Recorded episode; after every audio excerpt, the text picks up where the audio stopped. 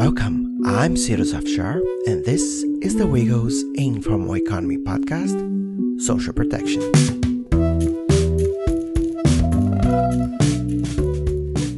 In this podcast, we will discuss some of the most pressing issues related to the linkages between the informal economy and social protection, including debates around workers' health provision, pension schemes for older workers, as well as childcare systems and other social protection policies for informal workers in order to improve their livelihoods. And in this episode, in India, the government has set a huge undertaking to register 380 million informal workers on a new database so that it could allow the delivery of social security payments. This database, called eShram, was launched in August 2021. But, of course, this initiative was followed by a range of doubts, problems, and barriers that has been hindering the implementation of this social registry system. To help us better understand the eShram, the promises, shortcomings, challenges, and most importantly, the Indian context, we invited Avi Majithia, Avi is WIEGO's Delhi Focal City Coordinator and holds a master's degree in regulatory governance from the Tata Institute of Social Sciences in Mumbai, India, and works closely with informal workers organizations in Delhi. And now, let's hear our talk with Avi Majithia. Avi Majithia, welcome to our podcast. Hi, Cyrus. Thanks for having me. Okay, Avi, so let's jump right into it. So, first of all, can you please clarify for those who are not familiarized with the Indian context what is eShram? Where did it come from? What problem was it meant to tackle? Okay. Um, so, eShram is a national portal that has been developed by the Ministry of Labor and Employment in India and the purpose is to create a national database of unorganized workers, as they say, informal workers as we know them. The idea is basically that there is going to be a national database that lists all informal workers, their different occupation categories, and you seed the database by using their existing information and linking them into the ecosystem. So you use what is India's unique identification number or card, which is the Aadhaar card. And through registration in the system, the system will basically have the details of informal workers, which is their name, what work they do, where do they live, the different category or sector of informal work that they're in, what are their educational qualifications, their skill level perhaps, their family details, etc. And the idea is to basically populate this database to eventually be able to extend social security and welfare benefits to informal workers using this database that has been created. So that is eShram. The objective is to have a centralized database, which will then, using this, you will be able to implement access to social security schemes to informal workers who so far have not had access to it. That's one objective, the main objective. The secondary objective is also portability because workers and their documentation is state specific often your Aadhaar is linked to where you're from or where you got it and so the idea is to have a national database that basically allows you to identify where a worker is regardless of where they are physically in the country and be able to give them benefits through it that's the basic crux of what eShram is. The eShram portal registration began in 2021, uh, on the 26th of August in 2021, and it basically stemmed from seeing the impact that COVID 19 pandemic had on the majority of informal workers in the country due to the multiple lockdowns and not having access to relief and social security schemes. And so the eShram database was basically started because the highest court in the land, the Supreme Court stepped in and directed the central government to recognize the informal workforce in the country um, by registering them in a database and extending benefits to them. That's the background of how it came about. And that's the main problem also that it was meant to tackle because we all saw the way that the COVID 19 crisis played out and the severe, devastating impact that it had on informal workers in the country, and for them to not be covered under many sort of social security and welfare schemes that they could have taken advantage of. And during this period, you know, workers were having to rely upon their own savings, which got very depleted. There wasn't income coming in. So the overall sort of negative impact that was seen quite visibly on informal workers is what the creation of this database was primarily meant to tackle. Thank you for laying the ground for our talk here, Avi. So, those enrolled in the eShram receive a card, but there is little clarity on what it would do. This in turn leads to different workers' organizations to have different takes on the scheme. Uh, can you please explain what does this card allow the beneficiary to do with it? And what benefits beneficiaries are entitled to with that card? Okay, so I think I'll, I'll I'll answer this in two ways: in theory and practice. How is this scheme or this card rolling out? So the idea is that when the, the like I mentioned, the basic principle is that the eShram database is eventually meant to link uh, informal workers to social security and welfare schemes and allowing them access to schemes that they so far haven't had access to, like pension and uh, insurance and any other sort of coverage that they should ideally have access to, which they don't currently have. When the database was first announced in 2021, it wasn't linked to any scheme, it was just a database to register workers. And the idea was that the social security and welfare schemes that are meant to be linked would be introduced at a later stage. And so that left a fair bit of confusion in the initial couple of days as to what the intended use would even be. There was some hesitancy about what is the point. Certain sectors, for example, construction workers already have their own welfare board.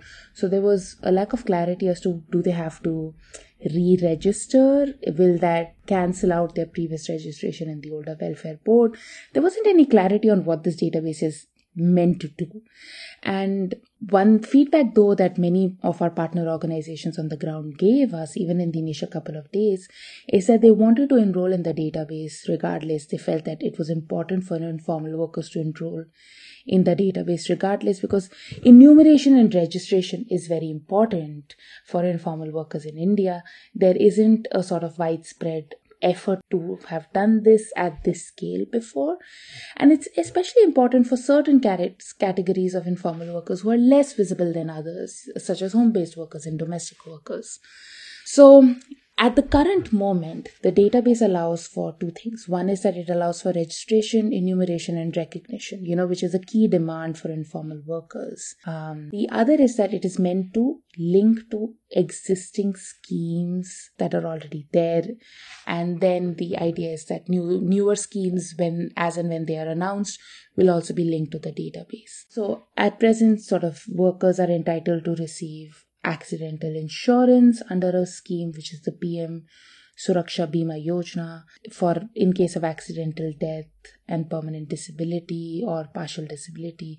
So that's just one example of a scheme that they currently have access to. But having said that, there has been a general lack of awareness uh, since the registration process was first announced. Many of the informal sector worker organizations, MBOs, NGOs, unions, they were not informed about the eShram process and its benefits in advance.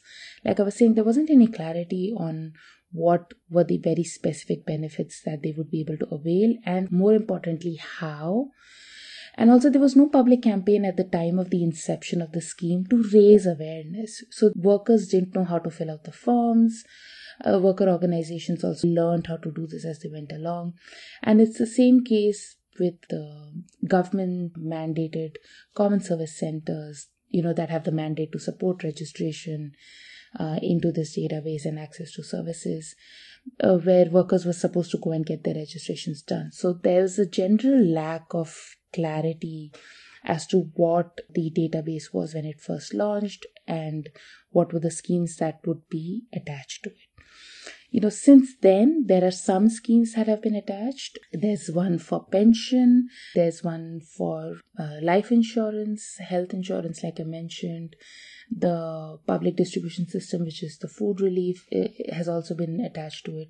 So there are there are a couple of schemes that have been attached to the, the database in the last uh, couple of months but it isn't fully clear still on how these schemes are meant to be accessed. So recent evaluation showed that 74% of the country's informal uh, labor force has been registered on the eShram portal as of August of this year. But you know, there is still so much uncertainty about what are the benefits of the program. So I think a recent report was saying that only the accidental insurance cover benefit that I was mentioning earlier is active, and there is still no clarity on what are the other schemes that have been attached, but how are they meant to be rolled out? What would be the application procedure? How would you get access to it, etc. So that level of confusion still does exist with this system. Mm, interesting. So, some workers' organizations have reported a great difficulty to enroll in the eShram. What kind of barriers workers have been facing to register, and what kind of measures do you think it could be done to reduce them? So, yes, there have been many barriers in the process from the beginning. In Focal City Delhi, we supported our local partners on the ground here in Delhi to help register workers. And in fact, last year, uh, Focal City Delhi partners to support registered 12,000 workers. Um, different partners combined registered about 12,000 workers in the database. But, you know, that system has been fraught with challenges from the beginning. Um, the biggest thing is that your Aadhaar card, which I was mentioning, which is your unique identification uh, number or card that all Indians are meant to have is supposed to be linked. The idea is that your Aadhaar card is meant to be linked to a bank account and a functioning mobile number. And for the majority of informal workers, at least one link in this chain was broken. So you might have a phone number that is already registered to your um, Aadhaar card, and I mean, you might be one of the very few who also has their bank account linked to their Aadhaar card, but it's an older mobile number, uh, for example, that due to the pandemic and not having access to enough income and funds, you know, you no longer have anymore. So you have a newer mobile number.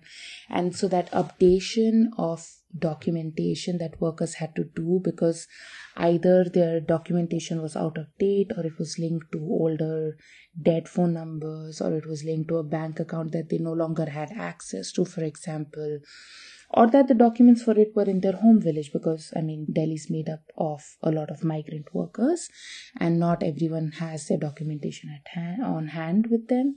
So that was one of the big issues that they sort of faced which this the need for this linked documentation was an earlier barrier that workers were unable to resolve themselves very easily and worker organizations mbos and ngos in particular were very instrumental in helping them uh, resolve this upfront. The other, like I mentioned, is also there was a lack of awareness and sort of a knowledge about even the sort of occupation categories that are meant to be in the database. You know, there was no public campaign, like I mentioned, at the time of the inception of the scheme to raise awareness. They did not know how to fill in the forms. And also, what a lot of the reporting from the ground showed is that there wasn't enough care being put into um, how the forms were being filled out at perhaps cyber cafes that workers would go to, or even at some common service centers, although this was not as widely reported, but we we heard some reports of it where it was often that in helping a worker fill out a form and just dealing with the volume of applications that they were meant to de- deal with, it was about not necessarily selecting the correct occupation code and selecting the first occupation code uh, in the drop down menu, which was agriculture more often than not. And so then many workers had to go back into the system with the support of organizations and correct the sort of wrong occupation codes in their card. So there was this sort of a lack of awareness. The other issue, though, it was that there was honestly, with the whole system being digital, the system wasn't equipped to deal with the sheer volume of registrations that it was being asked to do. So website would crash most days. It would only be operational for a couple of hours at odd hours of the day. So, you know, worker organizations, like one partner organization, had volunteers who were helping workers register, and some of them would be active between the hours of 11 p.m. to 1 a.m. because that is when the website would be functioning. You know, so there are all of these different reports about how the system itself wasn't equipped to deal with the sheer volume. And the other thing is also that it's important to note this here is that the whole system is digital. This entire thing is only done online.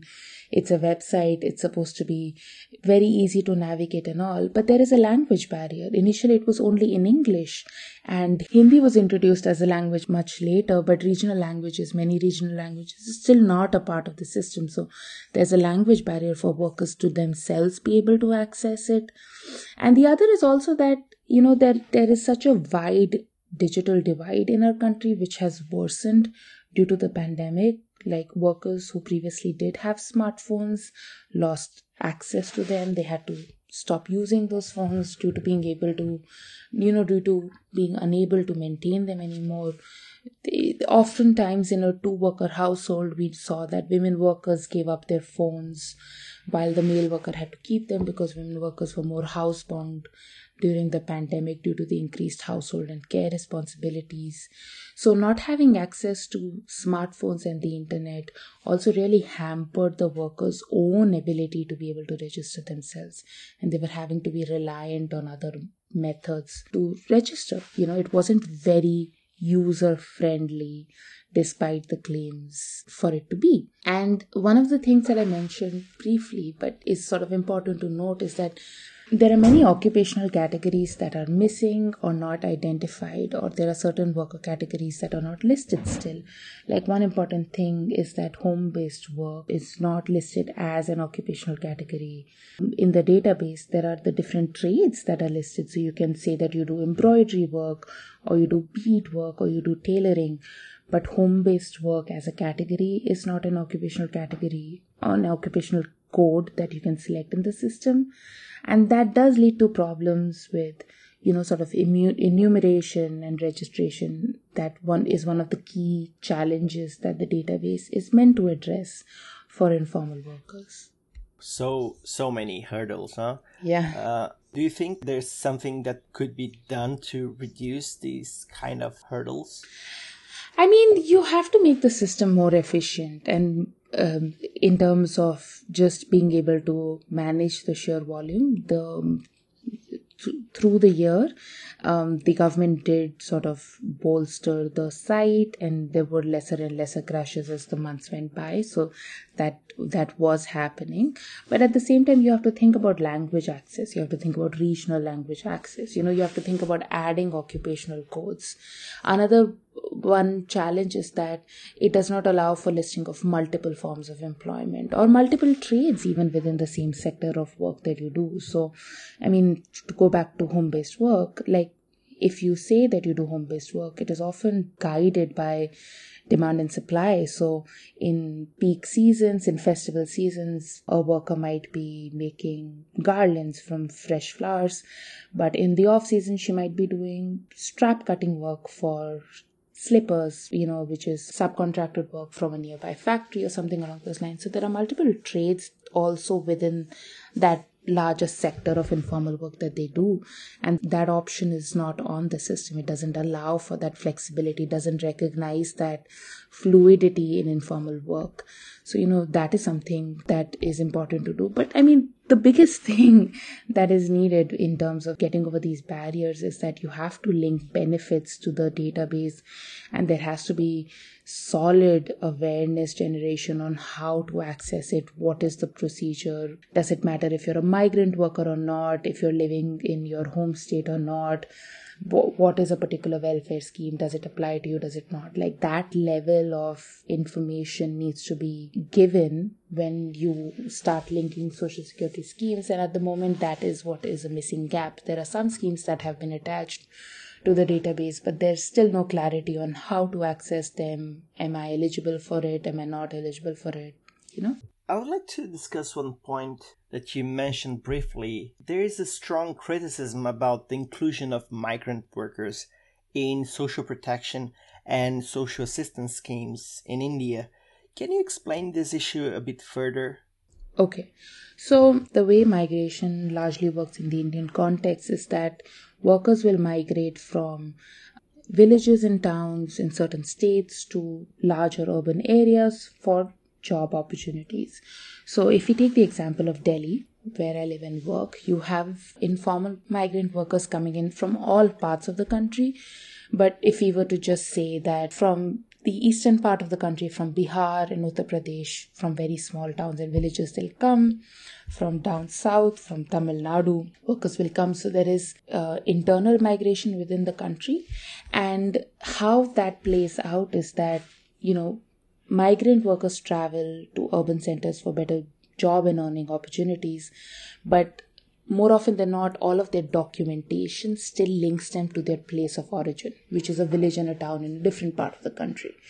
You know, so for migrant workers, let's say it's a it's a migrant worker from Bihar, you know, his Aadhaar card or his ration card, which is, you know, links him or her to the public distribution system, that will be of the village. So they will be keyed into, let's say, the system somewhere, but not where they're living. In practice, it doesn't give them any link to the cities that they live in. And this really came into the spotlight during the pandemic when migrant workers they did have ration cards, but they were for their home village and not Delhi, for example. So they were not able to access the government provided food relief in the initial months of the lockdown until the government sort of tried to create a workaround about it. But that's one example that really sort of came into the spotlight during the pandemic about how there is an exclusion of migrant workers in social protection and social assistance schemes just due to the fact of their documentation linking them to a particular place and not allowing for that to be portable or to travel with them. So, one of the early demands in the pandemic was one card, one ration, uh, one card, one nation, which basically says that if I have an Aadhaar card, it establishes me as a citizen of India. So, it should give me access to be able to get benefits anywhere. Or if I have a ration card that links me to the public distribution system, then I should be able to walk into a PDS shop anywhere in the country with my ration card and get benefits from it. So I think one of the things that the eShram database also tries to do in its mandate is to address this issue of portability that became very visible during the pandemic and try and resolve that by allowing for workers to access benefits regardless of where they are currently living and whether or not that's in their place of origin or in a different city in the country. Mm, that's where I, I wanted to get.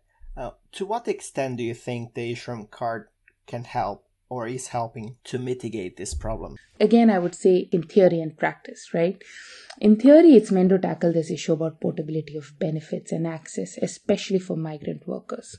Beyond just registration, enumeration, and identity, which is seen as just a very key thing that will emerge out of the eShram database registration, the most complex question has been how to ensure portability. So, your idea is that interstate migrants should not be discriminated against and deprived of accessing local social security or central social security benefits because you're a migrant, and that's what eShram is meaning to address.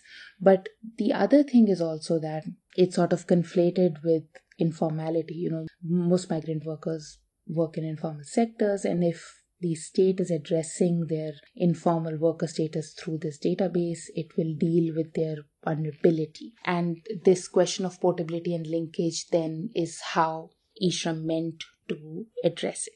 Now, if it is implemented properly, it will resolve many of these issues, right? Because in theory, you should be able to get access to a social security scheme just on the basis of what your eShram card says. So, if my eShram card says that my name is Avi and I am a domestic worker, for example. I come from Bihar. This is my age, this is my caste, this is my gender, this is how much is my income, and uh, this is my education level, this is my skill level, and on account of it, I should be able to get access to the pension and the health insurance and the life insurance scheme under this. Then it doesn't matter that I'm from Bihar and I currently live in Delhi, I should be able to use my eShram card and go and get that benefit. And that's how it's meant to mitigate this problem. That's that's what the eShram database is meant to do if implemented properly, when implemented properly. But how is it meant to actually happen in practice is not clear yet. Like I feel like I'm repeating myself, but there is a difference between central and state schemes in particular. You know, like with central schemes having an eShram card will potentially mitigate problem of access for migrants but I'm throwing a question out there and I don't have the answer for it. But if there are any state specific schemes in the future, so how do you put that into action? You know, do you then again make a difference between where you are based versus where you are not based, or do you still sort of look at it as a national pool or a general pool and everyone should have access to it? Like, these are questions that we don't know if there will be issues or not and what would be the answers to them in practice when they actually start rolling out the schemes. Mm-hmm. Right. So now to wrap up, Avi, moving forward, what do you think it can be done to improve the eShram and what are some of the claims workers make in this sense?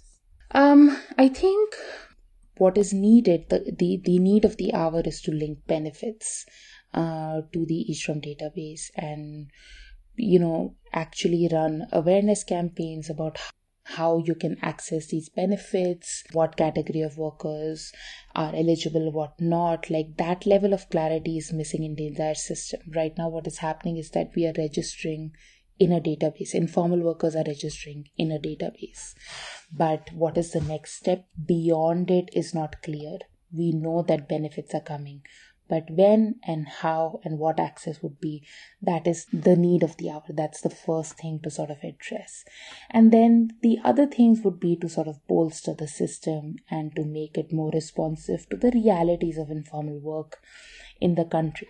Like i mentioned you know there are certain occupational codes that are listed. There is a differentiation between certain types of informal work. That is an unnecessary specification of trades as opposed to sectors of informal work. So that responsiveness to what is the reality of informal work has to be understood by the by the government and the system. And you know worker organizations for example through advocacy can be very useful here to say that no this is our database. These are the workers we work with.